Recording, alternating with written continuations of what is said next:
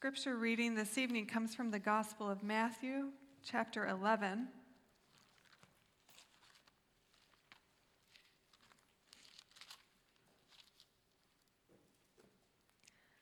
Matthew 11, and I'll read verses 25 to 30.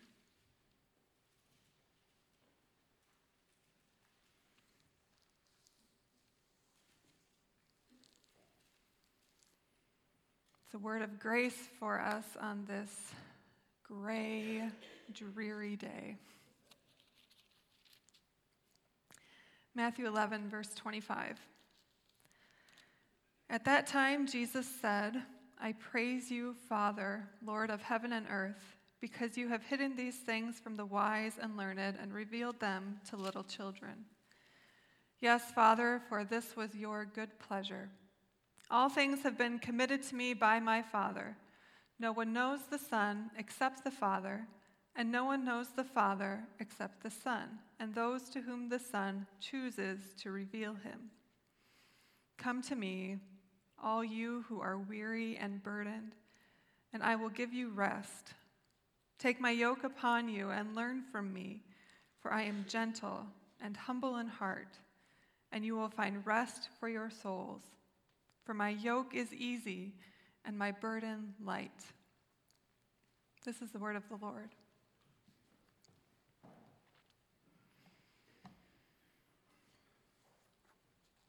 My brother in law, Justin, loves adventure and he loves to travel. So, a couple years ago, he went backpacking across Europe by himself. Along the way, he hiked portions of the French Alps. So, he would stay in hostels at night where he'd hear about all the best trails and day hikes, and then he'd venture out the next day to explore. So, one morning, he set out to hike with a full bottle of water and enough granola bars to get him through the day. He was assured by the locals that this hike could be done in one day. Maybe something got lost in translation. The rock climbing was much more difficult than he expected, and the trail itself was much steeper. So the sun was setting by the time Justin finished the last of his granola bars and sipped the last of his water. He was just now at his turning point, about eight hours later than expected. So, weary and beaten by the day, he decided he'd stay put for the night. Hiking back to the village in the dark carried too many risks. So, he settled in on the rocks and the dirt, and he tried to rest. But his mind turned every rustling leaf into a hungry mountain lion, and every pebble under his back into a boulder, bruising his already tired body. His night was shaping up to be anything but restful. At least, though, he had a view of the mountain sky. The stars helped to make up for it. So he took out his camera and adjusted the settings so he could get a good picture of the mountain sky. The next day, after getting back to the village and cleaning up, having a proper sleep, he took out his camera again to look through those pictures from the hike. And when he looked more closely at his nighttime pictures, he noticed something in the background he saw some faint lights. Not the light of stars, but light coming from the windows of a hut, not more than half a kilometer away. He had tossed and turned and worried all night in the shadow of an alpine hut. These are little shelters placed on the trails for hikers in exactly his situation. They offer a place to rest safely, to replenish your resources, now, the weariness that comes from a day long hike in the French Alps and the sleepless night under the mountain stars is a kind of weariness that many of us have little sympathy for. He was, after all, backpacking across Europe away from the responsibilities and commitments of everyday life. Many of us know a weariness that is far more pervasive. It's a weariness deep in our bones or in our souls. We know this weariness in our souls when the baby won't sleep and the toddler has started to express herself through very public tantrums and the dog gets fleas. or when conversations with a parent end in arguments or shouting or slam doors. We know a weariness in our souls when we are bombarded with messages that we are not attractive enough, or not smart enough, or not healthy enough, not rich enough, not enough. Our bills keep piling up, or your back pain doesn't go away anymore, or a friend becomes gravely ill, or another month of infertility passes.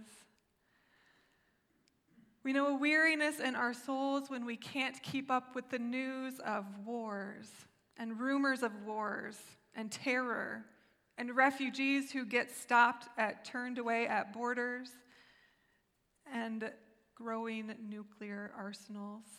We know what weariness feels like. Maybe that's why we come here. That's why we come to church. We've heard these verses from Matthew, so we come looking for Jesus, looking to find rest for our weary souls. But I wonder if we find rest here. Do we find rest for our souls, or do we leave with three more reasons to feel weary? Not only is my life pretty messy, but I'm also not generous enough. I'm not humble enough. I don't love God enough. I don't even want to love God enough. More often than not, I just want a nap and a piece of pie. Our encounters with Jesus in God's Word at church do not always leave us feeling rested. And the expectations for Christian living can seem anything but easy and light. Now, if you've read through the Gospel of Matthew, even if you're like vaguely familiar with Jesus, let me ask you are Jesus' expectations for his followers easy and light? I'll jog your memory a bit. Jesus says to his disciples, You've heard that it was said to the people long ago, You shall not murder. But I tell you, anyone who is angry with a brother or sister will be subject to judgment. And you've heard that it was said, You shall not commit adultery. But I tell you, if you even look at a woman lustfully, you have already committed adultery with her in your heart. You've heard that it was said, Love your neighbor and hate your enemy. But I tell you, love your enemies and pray for those who persecute you. A bit later, Jesus says, Enter through the narrow gate, for wide is the gate and broad is the road that leads to destruction. Many enter through that gate. But small is the gate and narrow the road that leads to life. Only a few find it. And after Jesus teaches and heals and does some miracles, he tells his disciples, okay, now it's your turn. You go, you heal the sick, raise the dead, cleanse those who have leprosy, drive out demons, but don't take anything with you. Don't take any money, don't take an extra shirt or sandals or staff. Just trust me, someone will take care of you. Does this feel like rest? Does this yoke, does this burden feel easy and light? Jesus isn't done yet. Just one chapter before our passage tonight, Jesus says, Whoever does not take up their cross and follow me is not worthy of me. Certainly, a cross is not an easy or a light burden to carry. A cross is a symbol of guilt, fear, and death. So I'll just be transparent and admit that as I read along in Matthew, I feel a little indignant when I finally read, Come to me, all who are weary, and I will give you rest. Get to this point in Matthew, and rest is certainly called for, but the so called rest we often experience after Jesus' commands can feel like lying on a bed of rocks that bruise us with guilt for the things left undone. How can Jesus say he will give us rest Doesn't that contradict all the hard work he has called us to do? Because it's not just that he says the weary can find rest. The real problem is that Jesus calls the hard work of discipleship, of evangelism, and justice and mercy, he calls it easy and light. Maybe the real problem here is not that Jesus is contradicting himself. Maybe our real problem is that we misunderstand the nature of Christian work and discipleship and rest. Maybe our picture of the Christian life is a little too much like my brother in law climbing that mountain in France. We stuff our pockets on Sunday mornings with all the nourishment we think we'll need for the week, all the motivation to do the right things and to be better people. But the journey is more difficult than we expected. And so we trudge through the week, dragging our feet, getting more and more discouraged by every bad thing that happens until the next Sunday, the day of rest. We collapse in our seats at church looking for rest for our souls. But our to do lists, even the words of the Bible, leave us feeling anything but rested at least there's nice music and free coffee in the morning, I guess. All the while, we have missed the glowing lights of the alpine hut in the background. There's no need to rest on a bed of guilt or worry or things left undone. There is a place we can go where guilt and worry won't follow us. Jesus stands in the doorway of this place and calls us to come inside. Now, do you know what this place is? Have to back up to verse 27, I think, to find it. Jesus says, All things have been committed to me by my Father. No one knows the Son except the Father, and no one knows the Father except the Son, and those to whom the Son chooses to reveal him. This is a really wordy way of saying that the place where we find rest is in this relationship between God the Father and God the Son. When God calls us to come to Him, this is the Son choosing to reveal the Father to us. When Jesus calls us to come to Him, we're invited into this intimate relationship of knowledge and love. So, rest is not a physical place we go or another to do on our list. The rest that Jesus talks about here is the nature of Christian work that flows out of this relationship, that is motivated by love. Not just our love for God but the love within the Trinity itself the Father's love for the Son, the Son's love for the Father, God's love for us. This is our glowing alpine hut. And this relationship of intimate knowledge and love does not just offer us temporary rest or a quick nap. This relationship offers us assurance that we're not foreign travelers trudging up a mountain alone. Jesus goes with us. When he talks about a yoke, a yoke was a wooden instrument that bound two oxen together and made them a working team. Jesus is promising to work with us. Jesus guides us and teaches us that work motivated by love is finally easy.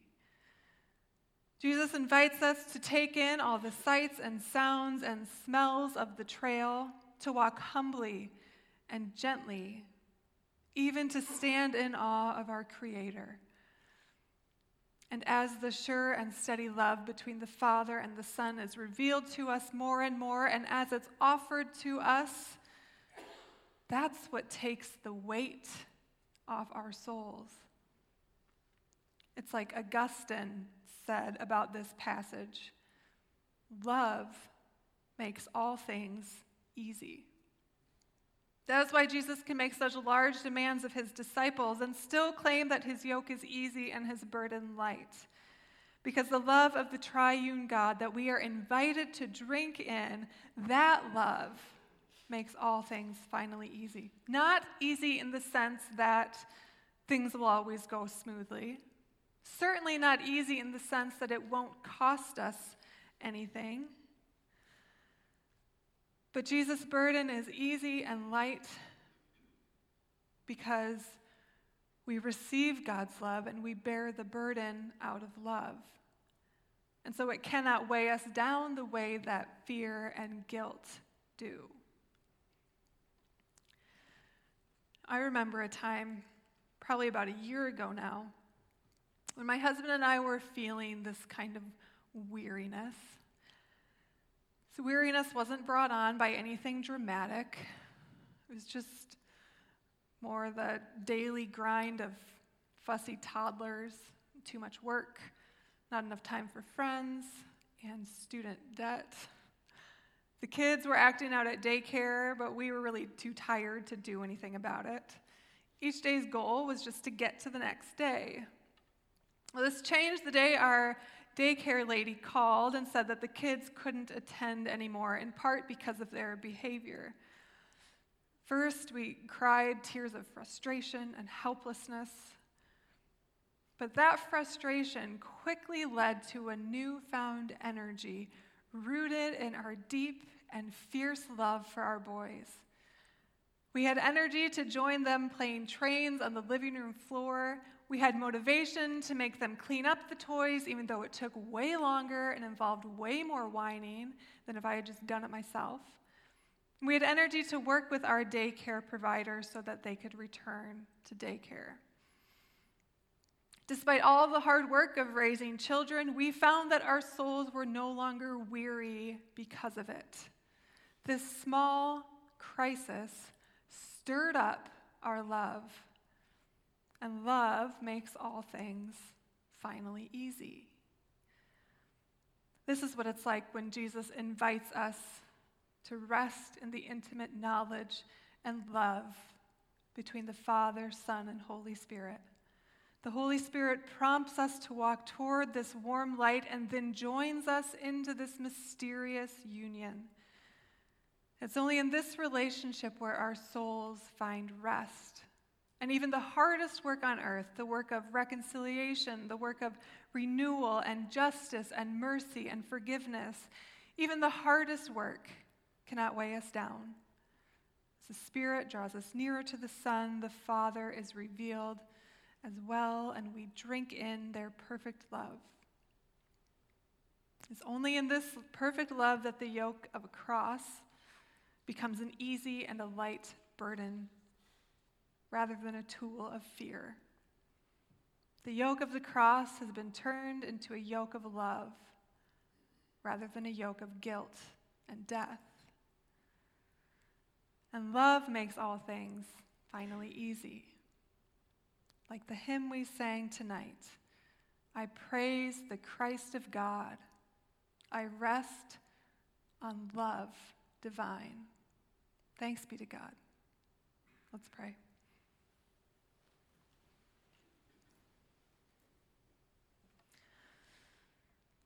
Lord God, thank you for this, this gift of your word. Help us now to receive what we have heard. Help us to see and experience your love so that our souls may find rest despite the weightiness of all that we have experienced and all that you've called us to do. Through Christ our Lord. Amen.